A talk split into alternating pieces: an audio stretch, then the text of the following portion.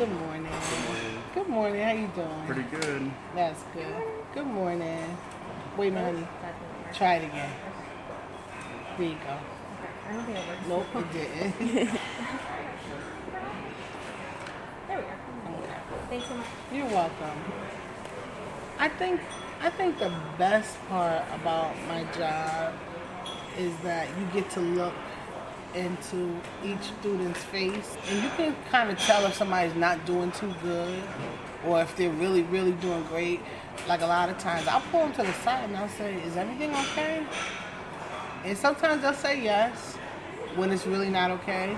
And they'll walk away. Then they'll come up on their way out and they'll say thanks for asking. But you know they might be struggling with a test or mm-hmm. struggling with their finals. Or you know so i think that's the best thing you can look into their face and kind of tell what's going on with them especially the freshmen you really got to keep your eye on them because you know this is their first time away from home you too. Have a good one. See you later.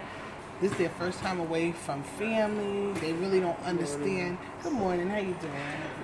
They really don't understand anything. So you gotta keep your eye on them. I'm sitting with Yolanda Barnes at the front desk of one of 13 undergraduate dining halls at Yale University.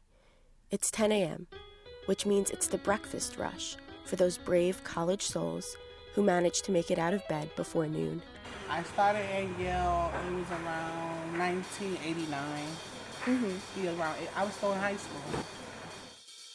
Yolanda sits on a high stool behind a podium, right inside the front entrance to the dining hall. Basically, when you walk into any dining hall at Yale, the first thing you see is this podium with a computer and a card reader.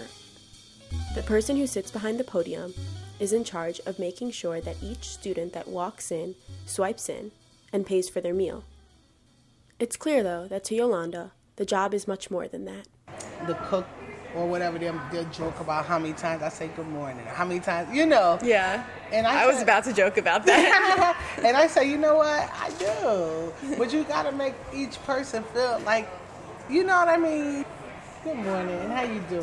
Good. How are you? I'm good, thank you. How you doing today? Good. How about you? Good, thank you. You're welcome. Have a good one. You got you just and, and it's it's weird, but it's not to me. You know, and I do say it a lot. Yolanda works at Grace Hopper College, one of 12 residential colleges at Yale. It's actually recently been renamed from Calhoun College, but we're going to talk about that more later. Before we go any further, I think I just need to give a quick overview of the residential college system at Yale. Before they start their freshman year, the 1,400 incoming students are randomly assigned to a residential college, making each one a microcosm of the Yale community. You know that scene from Harry Potter where a creepy, magical hat is placed on each child's head? When I call your name, you will come forth. I shall place the sorting hat on your head, and you will be sorted into your houses. Well, it's kind of like that, except instead of a hat deciding your fate, a computer algorithm does. At Yale, each residential college has its own dining hall, filled with long, beautiful wooden tables, hanging chandeliers. Just like in Harry Potter, the dining hall serves as the epicenter of the community.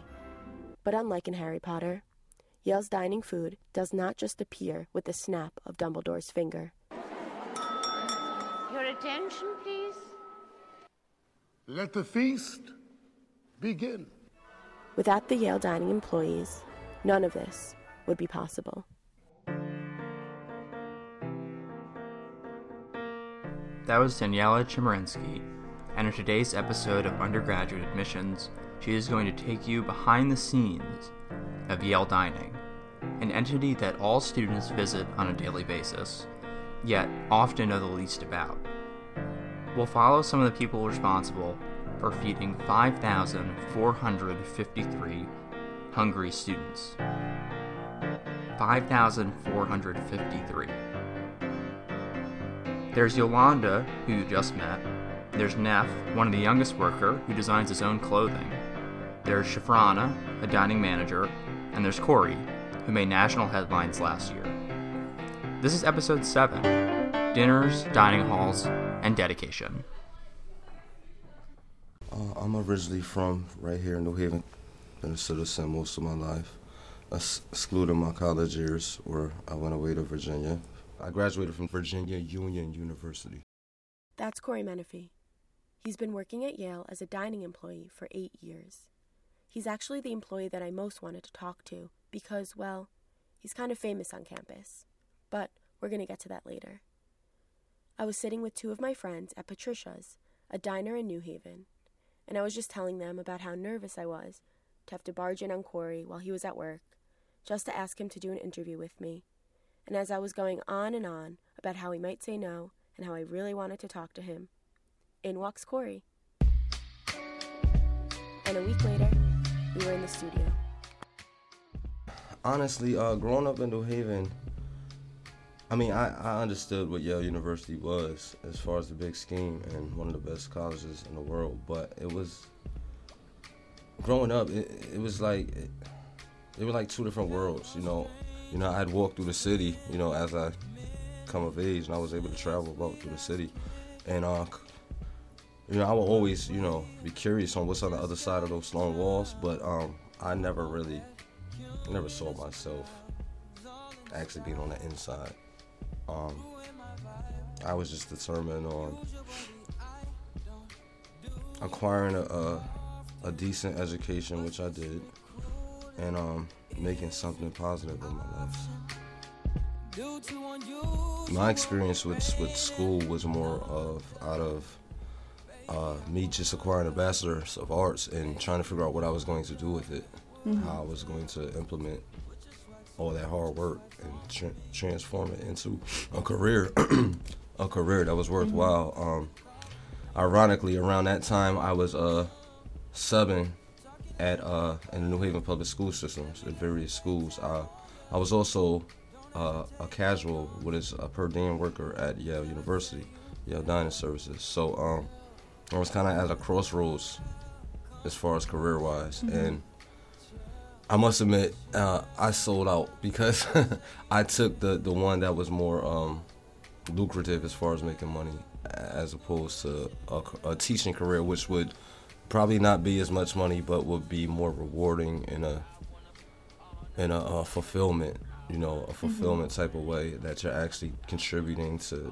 others' well-being. So in that respect, I I, I did. Uh, I mean, I don't regret it, but I, looking back, I, I do realize that I, I kind of sold out. The space where I work, I, I take a lot of pride in. It, it's only cleaning, and to most people, I, I had to face this question a, a, a lot. Like, how do you take pride in washing dishes? Well, if it's something that you do every day, it's something you want to excel at and get better at, and you want to make it a better place for everyone.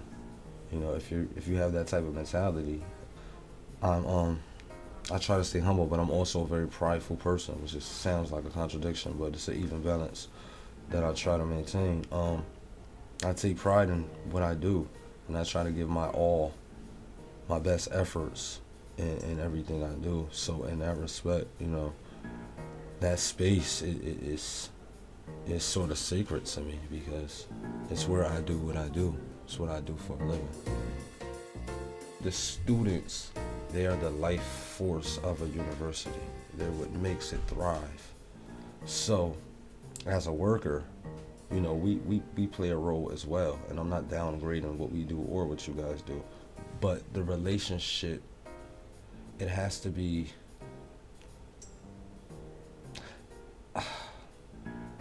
we're there to assist the students in any way we can, even though it's a small part and it's dining.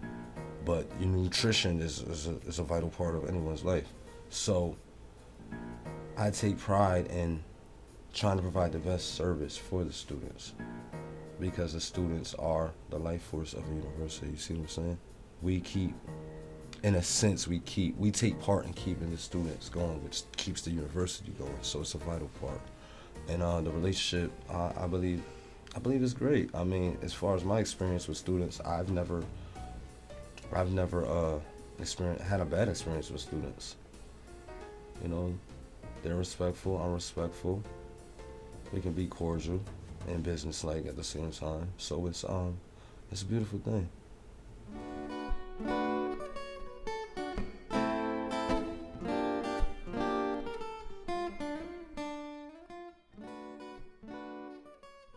When I got to Davenport, um, that is the most I've ever felt um, a belonging in Yale. That's Shafrona Philippe Christie. She goes by Shaf. She's a black woman with pro basketball player like stature and a bellowing, contagious laugh. She's been a manager at different dining halls at Yale for 16 years, and she currently works at Davenport College. When I went over to Davenport, the manager that was there before me had all these. So there's a the office has this glass window, and there were all these things taped to the glass window that you can see out, no one could see in. And I'm like, this is ridiculous. I pulled every piece down. My door is open. If you need to talk to me, whether it's my employee, you know, the head of college, the dean, any one of them, and my students you can talk to me. You can walk in. I remember when the whole situation happened with, you know, the Silliman situation, that email came out. Okay, so I just have to cut in here to explain what Shaf's talking about. So, two years ago, right before Halloween, an email was sent out to the student body cautioning students about racist Halloween costumes and cultural appropriation. Then, a Yale administrator sent a response questioning the need for this email and a lot of students felt that this response undermined the voices of minority students on campus, leading many students to feel angry and unwelcome. Okay, now back to Shaf. That email came out, and I was downstairs in my office just before the beginning of dinner. And one of my students came down and she said, Can I talk to you? I said, Sure, not a problem, have a seat. And she proceeded to tell me of how frustrated and angry and hurt she was by this situation. You, do you know how that made me feel like my student can actually trust me enough to talk to me, you know, to tell me how she feels, you know, being a woman of color, and I'm a woman of color, and I'm in a position where I'm the only woman of color in that department. And it was it was so exhilarating. It was like, honey, I'm here. You know, I let her cry on my shoulder, cry on my shoulder. I have children too. You know, I have kids in college. I want to know if something and I'm not there, there's someone there they can talk to. Mm-hmm. You know, someone they can express their feelings, someone that, you know, would give them some good advice. And that's how I look at it. They're my children. That's how I've always looked at my position, not just a dining hall manager and running the dining hall and making sure that runs smooth. But there's a whole lot more to it. Corey's perspective that the Yale dining community allows him and other dining employees to serve as a support system for the students was backed up by what Shaf told me. But I wanted to see what other employees really think about this community, whether or not it really exists, and what the point of it all is. So I turned to a younger employee. I think it's cool. Like there's a there's a few students that I've managed to make good friendships with, and um, yeah, we still speak even now that they graduated, or students that's actually still in university now. Like I'm pretty good friends with. That's Nefa Castell. He's 26 years old and has been working at Yale Dining for six years. He's quite the personality. Yeah, I mean, I'm. I think I'm fly. Why? Cause I'm fly super fly. Nate, oh, oh, I'm fly. Yeah, you know he's super fly, but me, I'm super duper, and I'm super duper fly. But like I said, I have a personal relationship where I have a few students I'm cool with, right? But the average worker don't have that relationship. It's rare that a student and a, and a, and a, and a um, worker actually are cool, you know, outside of work. And I feel like it's the same way, you know, a worker might look at a student and say, "Oh, they don't understand my struggle, or they don't understand who I am as a person. I think you guys might look at us the same way. And, it, and it's like we're people at the end of the day, right? It should be okay that you guys understand that we're just more than workers. Like we have a life outside of here. When you take this blue shirt off or whatever shirt off, we can dress up like you, you know? Or even cooler. Yeah, yeah, or even cooler. Kinfolk, yeah. okay, so I was just teasing Neff about kinfolk, and you're probably wondering what that is. But I'll let Neff explain. I actually just started a clothing brand. It's called Kinfolk Clothing. My parents are Rastafarian, and ever since I was a kid, I was like really into like just black culture and just African culture. And uh, a few years ago, the, the idea came to mind. I'm like, you know, I always want to find like a shirt with a power fist on it or something with some meaning behind it, and I wouldn't be able to find it, right? So I was like, well, last year I just decided I'm just gonna create my own brand. I actually put it out like last month and it's doing really well. Like I've been getting a lot of support.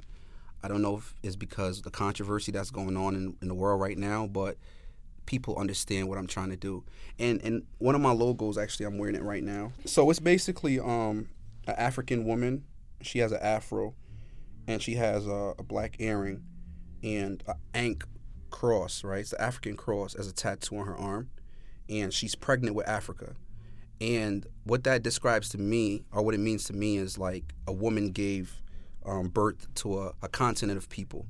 Um, and I also feel like not only in the black in the black community, but I feel like women in general are not given their props for for bringing us here. You know, so it's kinfolk clothing, and it's dope. It's dope. It's it's like streetwear mixed with consciousness. Streetwear mixed with consciousness. When I think about it now, I realize this captures Neff's worldview perfectly streetwear, everyday life, everyday conversation, mixed with consciousness. This added layer of thoughtfulness. Neff's just able to joke around one minute and then be serious the next. We talked about a variety of things. His experience leaving Jamaica, where he grew up, and moving to the United States when he was only nine years old. Um, I think it was it was a culture shock. Um, because everything was so different. You know, like growing up there, it's more like it's really hard life, and a lot of people live under poverty line. So it was it was it was tough to get used to the fast pacedness of um of the U.S. He told me about going to New Haven Public Schools, and then going to college. I went to Gateway Community College, which is downtown. And we also talked about what it was like growing up in New Haven, and how residents navigate the presence of a large institution like Yale University. I think it's just a bad relationship because of ignorance. Mm-hmm. Um, I think on both part. I think with us, um, like the New Haven residents, when we think of Yale, we think of like, and I'm just gonna be honest and be Yeah, blunt, be rich, naughty kids that you know that got it all and they're super privileged. But as I, I started to work here, like I said, I, I built great relationship with some students, and it's not even really the case. You're gonna have people from different backgrounds with different belief system, but people are people at the end of the day.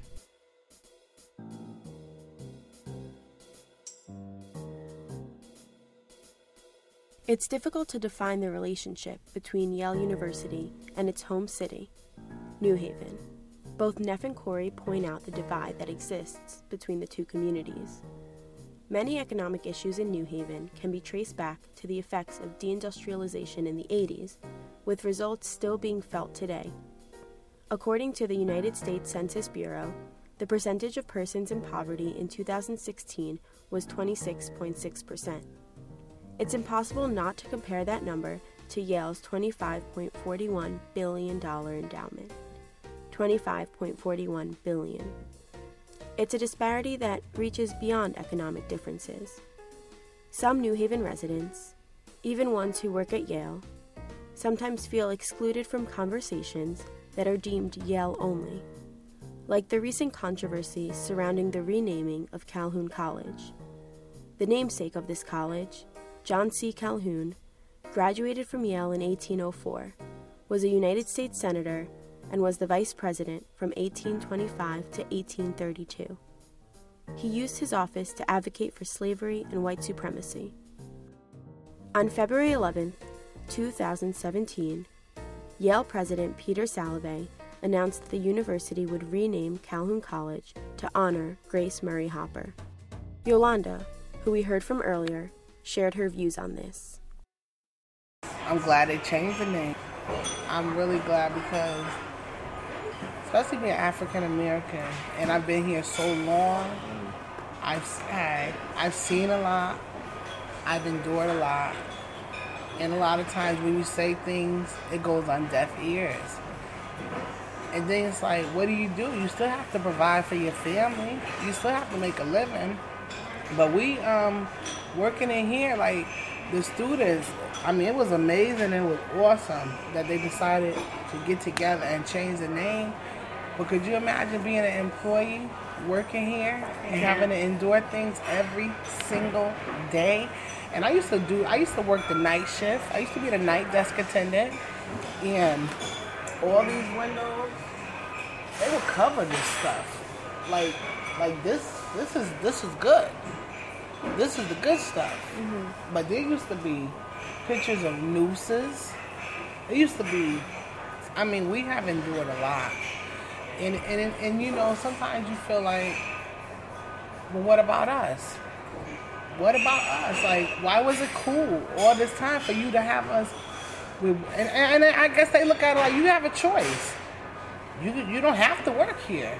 But the only thing I say is I got a choice to take care of my family or not. But just just like I don't know about other colleges, but just here in particular, we've endured a lot. You may be wondering why she mentions the windows in the dining hall, what they have to do with changing the name, and how this all relates to what she has had to endure while working in a space whose namesake was John C. Calhoun. Well, when Calhoun College was opened in 1932, stained glass windows with racist depictions adorned the dining hall and other rooms. And by 2016, some of those images still remained, including one showing black slaves harvesting cotton in the fields. These images infuriated both Yale students and dining employees, which is why many have been vocal for years to have Calhoun College change the name. Calhoun does not deserve his name. Change the name.